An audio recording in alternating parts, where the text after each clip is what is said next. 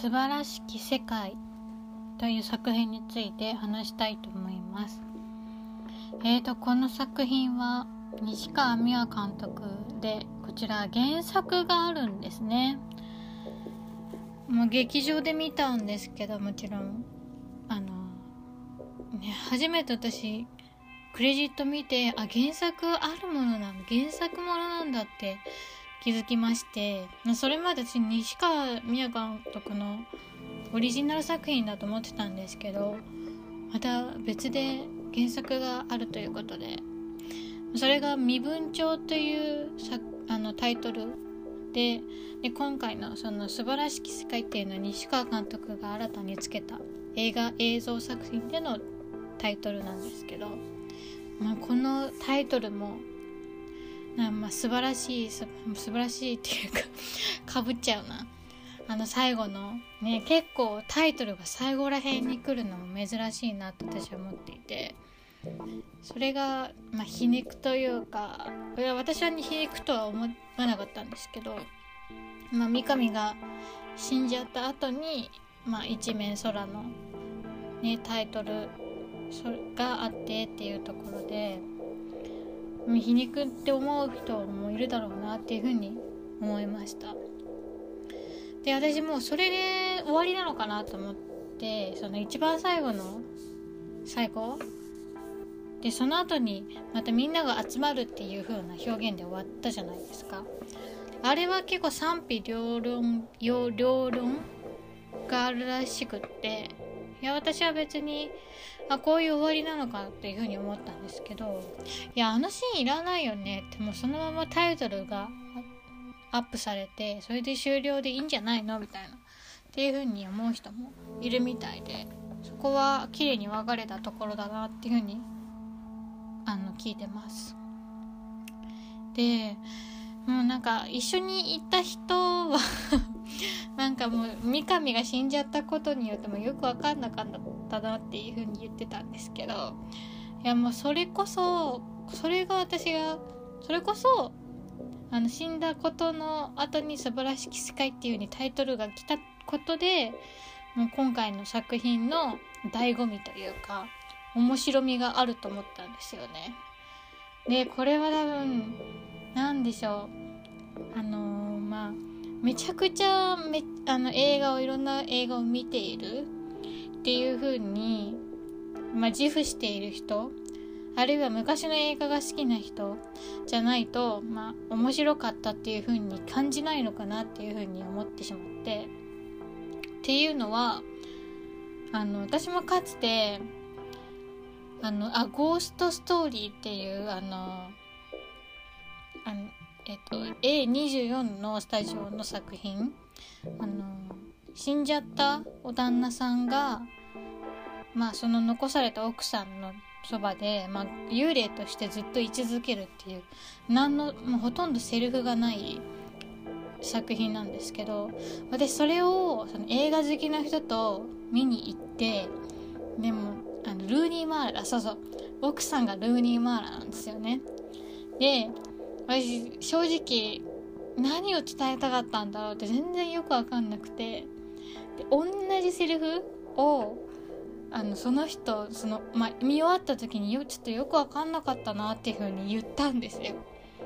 でそれと同じことを今回されたなと思ってあこれが何だろう。あの声なんか映画の面白みがわかるというかまあこれもちょっとなんかねあの差別というか区別偏見になっちゃうのかもしれないですけどまあ素晴らしき世界この作品がすごく面白いって、まあ、ネットでフィルマークスでも結構評判評価は高いですけど同じように素晴らしなんかまあ全然面白くよく分かんなかった。って面白かったのかなみたいに疑問に思う人もいるんだろうなと思っていてそこでそれもなんだろううまく分かれるところなのかなっていうふうに思いましたね。いやもうそこはもう死ぬ？死んだけど死んじゃったけどもうそれまで一生懸命ね生きて素晴らしい世界だったよっていう風なところが面白いんじゃんみたいな感じで 思っちゃったんですけどまあ人それぞれねあのその映画についての熱量というかまああの、うん、使ってる時間見ている作品数も違うだろうし見ているもの作品についても違うだろうし、まあ、それぞれの積み重ねがあると思うんでそれに是非はないんですけどいやーねもうそうねもうなんだろう。ほんとこのまあでもやっぱり三上は最初最初のキャラクターとしてまあ、ね、まあ、一応その仮出所するのにもかかわらず結構自分が自分悪くなかったみたいな結構自分の主張を、まあ、正直に話しているっていうところであそのキャラクターな人なんだなってこの主人公はっていうふうに私たちは認識できたんですよね。でやっぱりその社会に溶け込まなきゃいけないっていうふうに思っててもまああの喧嘩越しに自分は元ヤクザだったりだとかっていう話をしたりだとかあと免許上のところであの女性の係員の人に対してつい大声出しちゃうとかっていうところで自分が自分を止められないっていうところが多分出てたと思うんですよ。でもその後からいろんな人と関わることで、まあ、あの最終的にあの老人ホームの働いている時に、まあ、一瞬すごい間があったけど、まあ、それもそれも多分多分っていうか西川監督のもちろんああえてのあの間だと思いますけどあれの瞬間であそうですよねっていうふうに肯定することであそこがもう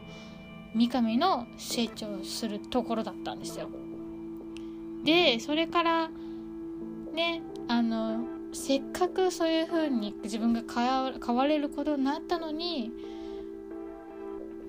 最後亡くなっちゃってっていう、ところがすごいなんか切ないというかうん。まあ本当に一生懸命に生きようとしていた社会に馴染もうとしていたで結果的になったけどっていうところでそれはそれで綺麗な死に方だったんだろうなっていうふうに個人的には三上はちゃんとあの満足した充実した人生を歩んだんだろうなっていうふうに思ってます。うん、でねその脇脇役というかそれぞれあの阿部君あの発達障害のあの役者さんも多分おそらく本物の役者さん？本物の役者さんっていうか違う語弊があるのえっと本物の本当に発達障害があるお持ちの役者さんを使ったんだと思うんですよね。じゃないとあんなナチュラルな自然なや演技できるのかなっていうふうにちょっと疑問なんですけど。ちょっとそれはちょっと後で調べます。だしあと木村さんあのヤクザの奥さんのところももう絶対戻っちゃいかんってあのシャバは大変だけど世界は広いって言いますって広いって広いって言いますみたいなことをおっしゃっていて、まあ、あれも本当にあの方も一瞬というか、まあ、出演しているシーンは少ないにもかかわらずすごい胸に刺さるじゃないですか。でああいうところも本当に監督うまいなっていうふうに思いましたね。で衝撃だったのが私も初見にもかかわらずあのいろいろどのシーンがどれぐらいのあの何何分目に来るのかなっていうのちょちょこちょこ見ていてで長澤まさみさんが出たのがあの映像として出てきたのが開始から45分目ぐらいだったんですよ。それもすごいなんか斬新だな新しいなって思っていてそれまでずっと声だけの出演。であの角田が電話しているっていうところでそれもなんか新しくて今まで見たことない映画だなっていう風に思いましたね。で長澤さんの使い方が贅沢。ででも彼女は彼女なりの正義があって仕事。それ彼女の仕事があってそういう風にしてるんだと思いますけど。あと余談ですけど単純にあのヒールで走ってんのにこけないところがすごいっていう。あの土手みたいなところにあの駆け降りてったじゃないですか。あそこでこけないことがすごいっていう。もうあれは多分ななんかねあの多分くっつけてんのかわかんないですけど。いやあれ Perfume でも無理でしょみたいな。思っちゃいましたけど。ねそれはそれではい余談余談でした。っていうところで。いやーぜひともちょっとあのシナリオが出てたら見たいですね。どんな構成になってんだろうっていうふうに思います。うんすごい気になる。っていうところでした。でそう。あの